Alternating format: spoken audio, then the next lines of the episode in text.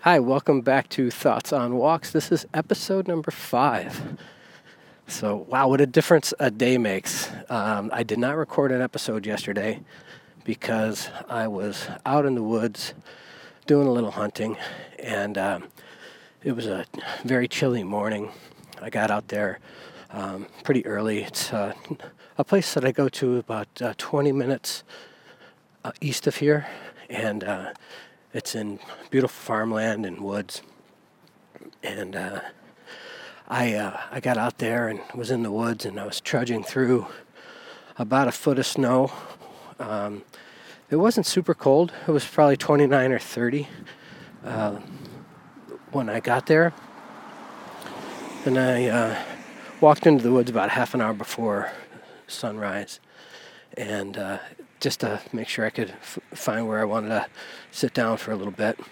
And uh, I uh, I got a little bit cold, my just in my toes. I wear these uh, LL Bean wool pants and an LL Bean Maine hunting guide jacket that I absolutely love. And uh, but my toes got a little cold sitting there, and uh, but it was a absolutely beautiful day. I was sitting on the side of a um, I was in a draw that was looking down into a creek, and just hit my back against the tree, sitting in the snow. Uh, could hear the brook kind of uh, babbling down there in the um, in the valley, and I was just enjoying being out there. And whether I saw any deer or not, which, long story short, I only saw two the whole day, but they I uh, kicked them up when I was walking, and I, there was no way I could. Uh, engage either of them. And uh, anyway, I just uh, had a, a, a, beautiful day, and then uh, right, right around noontime, it started warming up quite a bit. And I was in a um, an area where there were some pines, and all the snow that was laden on the branches started falling down all around me, and then and on top of me as well. But uh, it just started getting warmer and warmer and warmer. And by the time I was walking out, which, uh, as I mentioned, was like about a foot of snow going in, was um, uh, wet and crusty on top and uh, starting to melt all around. And today, as I'm walking right now, I just checked my uh, weather app. It's 54 degrees and sunny. We had some bad rains this morning, which melted the snow even more. So now there's just like little uh, sporadic mounds and green grass. And I'm just in a, a tiny vest and a long sleeve shirt. That's it. So, uh, like I said, what a difference a day makes. So, on the last episode, we left off, uh, we were talking about the Roycroft and Albert Hubbard. And uh, I think we left off around the second print shop. The uh, Roycroft was booming. They uh, went in a lot of different directions with uh, essentially chased whatever uh, drew demand from the public. So the if the market wanted furniture, they made furniture. If the market wanted copper goods, they made copper goods. And he would hire different artisans of different crafts. They would all kind of cross train with one another, or many of them did, and but they certainly would train the um, young men and women who worked there in whatever craft they uh, took a liking to. And another thing about him was if you weren't good at something and you wanted to uh, change a craft, he would let you try. He'd let you keep as long as you were giving an effort. He would uh, he'd let you try different things until you found what, what you were well suited for, which uh, was just unheard of at the time. And again, he brought some of this leadership style with him from uh, the Larkin, where he was allowed to implement these things there as well. So it's, I mean, it's just something else. There was 500 acres of uh, farms. I think there was 12 different farms uh, at the time. This is in the area in the era when uh, you know we're post a message to Garcia, which was 1899, and then uh, working through the next decade is when the Roycroft was really booming. Uh, he continued with the Philistine magazine. He also started the second magazine, I think I mentioned in the last episode briefly, called The Fra. Uh, that was a bigger format. So the uh, the Philistine was like a, uh, a small, like Reader's Digest size version. So a small uh, version that would fit in a kind of a large pocket, and uh, the Fra was a much bigger format magazine because he could fit more advertising in it, and he was an ad guy and he was selling his own things. And it was also uh, another reason for that was when he bought the Roycroft Press from Harry Taber, Uh, part of that deal was that Taber got a percentage of the advertising uh, uh, revenue from that. So he started a new magazine with more advertising, and uh, there was no, he didn't owe anybody else anything on that. And so all of that money, and he was still doing uh, his vaudeville tours, all that money he rolled back into the Roycroft, into the campus, and tried to make it better and better and better. He brought in uh, new artists and um, musicians, all sorts of things. He'd bring in any any famous people on uh, that he could get would visit the Roycroft and he'd get them to talk to the workers and they'd call an assembly. They'd ring that bell that I mentioned. They'd have an assembly and listen to a talk from these famous folks. And, and I mentioned a few that were staying there at the end, but uh, the list is really incredible, like Susan B. Anthony, Booker T. Washington, Thomas Edison. I mentioned uh, Theodore Roosevelt and Henry Ford, and uh, just anybody who was anybody at the time would come and speak. And Albert Hubbard would have his workers stop what they were doing and come out and listen. And, uh, you know, another interesting point of the inn was uh, Hubbard uh, didn't have room numbers. He named the room after famous people. And when you stayed in that room, he addressed you as that famous person's name. So uh, if you were staying, if you were a lady and staying in the Cleopatra room, he he addressed you as Cleopatra, or the John Ruskin room, or the William Morris room. Uh, good morning, Mr. Morris, and how was your stay?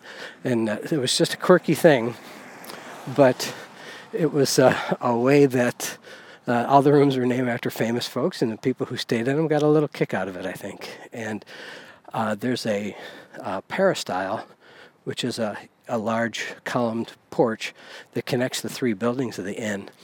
And uh, I just imagine the conversations that took place on the peristyle there. Uh, I, I, go there occasionally, and my wife and I will sit out on the peristyle in the evenings in the summertime. And uh, when the weather is like it is um, in the wintertime here, it's cold and blustery, you're sitting just inside and it's nice and warm, and you're looking out on the peristyle, and you think about your summer times there. So, hang on one second, I'm gonna have a sip of coffee. Oh, that's good. Um, so, Albert Hubbard was called upon to um, to give addresses, and uh, as I mentioned, he spoke on the vaudeville circuit. Uh, and in 1912, when the uh, Titanic went down, uh, William Randolph Hearst uh, of uh, Hearst uh, newspapers asked uh, Albert Hubbard if he would do a, a commentary on the uh, sinking of the Titanic and from a, a, a, like a narrative a story from first person perspective, which was interesting because he was not there. But he was asked to write this because he was so popular at the time, and uh, we were sp- speaking in uh, the first episode, I believe, on, on the Roycroft and Albert Hubbard about this dichotomy between here he was uh, trying to represent the common man in simplicity, but after a message to Garcia, he also catered to the captains of industry and big business. So he kind of had one foot on each side of the fence, but he was relatable uh, to both sides, and so he was very, very popular. And when uh, Hearst asked him to write this article, uh, by all accounts, he did a he did a great job, and he he um, he mentioned the the death of I mean there were some big names that went down on the Titanic uh, John Jacob Astor uh, Benjamin Guggenheim the Guggenheim family um, uh, Isidor Straus who owned Macy's. And uh, that's how when he concluded his article, he focused on Isidor Straus and his wife and how you know, they lived together, they died together. Uh, they, they, uh, she had given up her spot on the uh, rescue boats so that other women and children could could go, and he thought that that was just the ideal uh, picture of uh, love between a man and a woman, a husband and a wife, and uh, that they went down with the ship together by choice. And as luck would have it, just a, a few years later, he and his wife were also planning on a transatlantic voyage uh, with World War One looming over in Europe. Because of his notoriety, Albert Hubbard thought he could go talk some sense into the Kaiser and hopefully preclude war. Uh, he was planning a trip to do some studying of the little journeys anyway, but he was very against the war, did not want to see America drawn into the war. And so uh, he was able to uh, buy a ticket, took his uh, with his wife. Before they departed, they had a meeting with all the Roycrofters and telling them that they were going to go, they'd be gone a while, and uh, that uh, Bert, Albert Hubbard Jr., was, uh, or the second, was uh, going to be in charge of the Roycroft in their absence, and to follow him like you would, like you would follow Albert Hubbard the Fra himself. And so they had this meeting, and they they traveled from East Aurora to New York, and they boarded the ship. They, he wrote a letter just before he boarded the ship, and uh, that ship happened to be the Lusitania, which was uh, a few days later torpedoed by the Germans and sunk off the uh, coast of Ireland. And on it were Albert Hubbard and his second wife, Alice, who much like his depiction of Isidor Straus. Hi. Good. How are you? It sure is. It's really what a difference a day makes, huh? I know. I know. Have a good one. Enjoy it. So much like uh, Isidor Straus and his wife, Albert Hubbard, and his second wife, Alice, uh, were said to have locked themselves arm in arm and that uh, one or the other of the two said, "Well, it looks like they looks like they got us," and they strode back into their cabin and went down with the ship. And that was the end of Albert Hubbard and Alice Hubbard. Alice was a suffragette. They were both very active in uh, women's rights. And when you look at uh, old pictures of the Roycroft farms, they painted the silos with big signs that said "Votes for Women." And um, Alice was a, a, very astute businesswoman who ran the Roycroft when Albert was out on the road and so forth. And we're going to talk more about Alice and Albert Hubbard's first wife, Bertha, in the, the next episode. Um, and like I had alluded to in the last uh, podcast, that there was a bit of a dark cloud that hung over Albert Hubbard's life and the um, and the Roycroft as well, and that involves both Alice and uh, his and Albert Hubbard's first wife Bertha, and uh, what transpired there. But uh, I wanted you to have a good idea of the full story um, before we get into that uh, one part of it that is a dark cloud. So, getting back to um, the after the sinking of the Lusitania, of course, there was a memorial service in uh, here in East Aurora.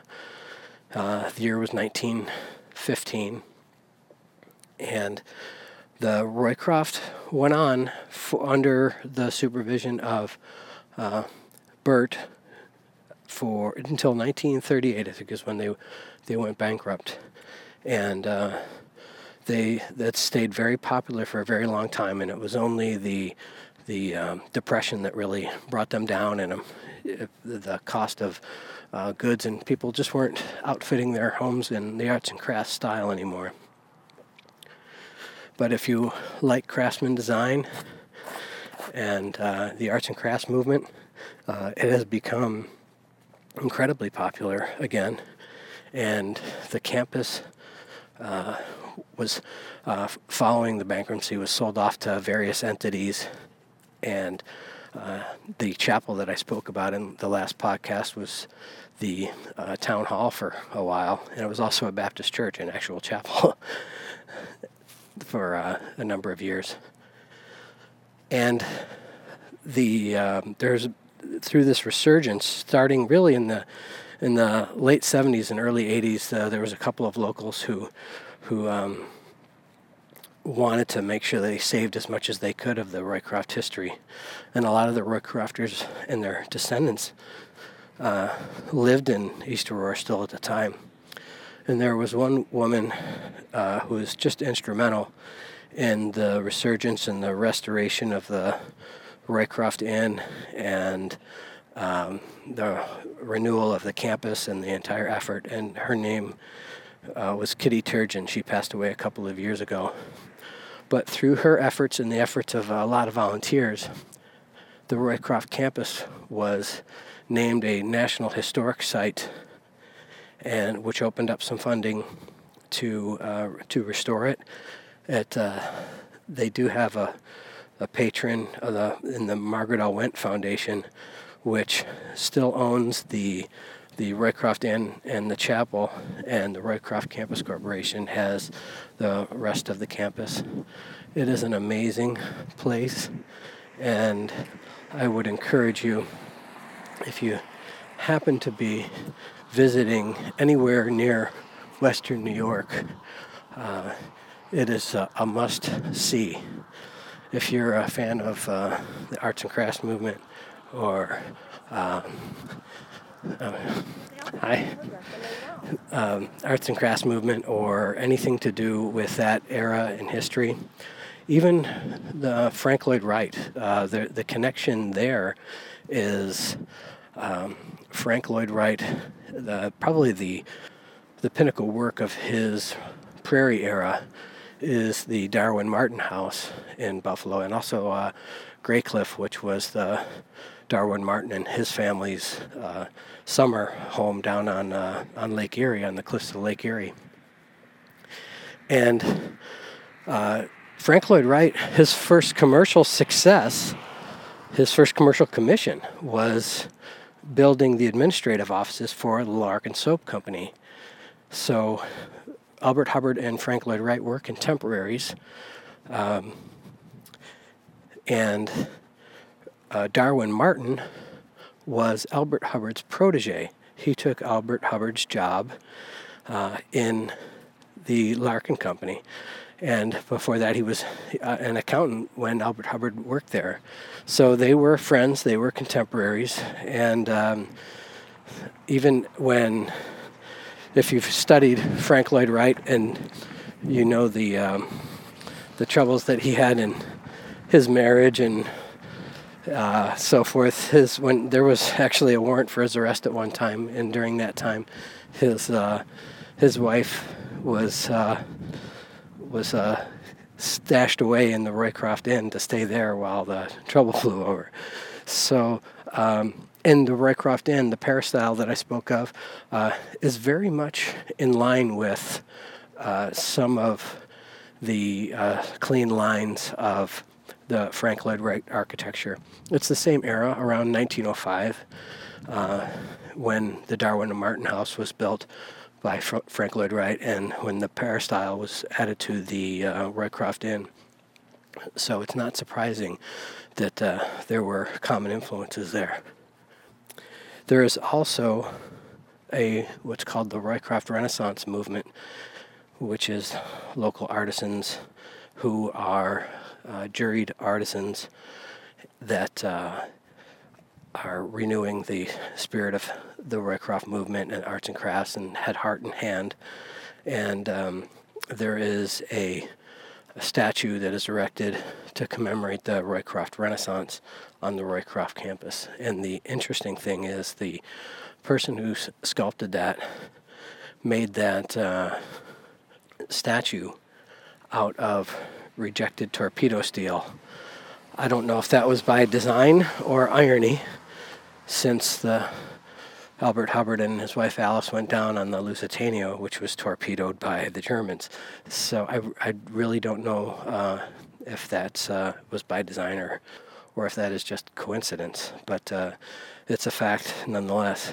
And uh, if you've ever read um, any of the books by uh, Jeff Goins, who uh, writes about writing, uh, his most recent book is called Real Artists Don't Starve.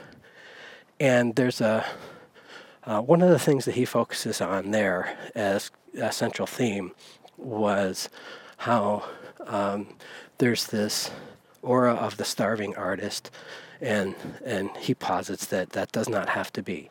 That artists can uh, not just survive but thrive uh, while practicing their art, and he points to Michelangelo as an example of that.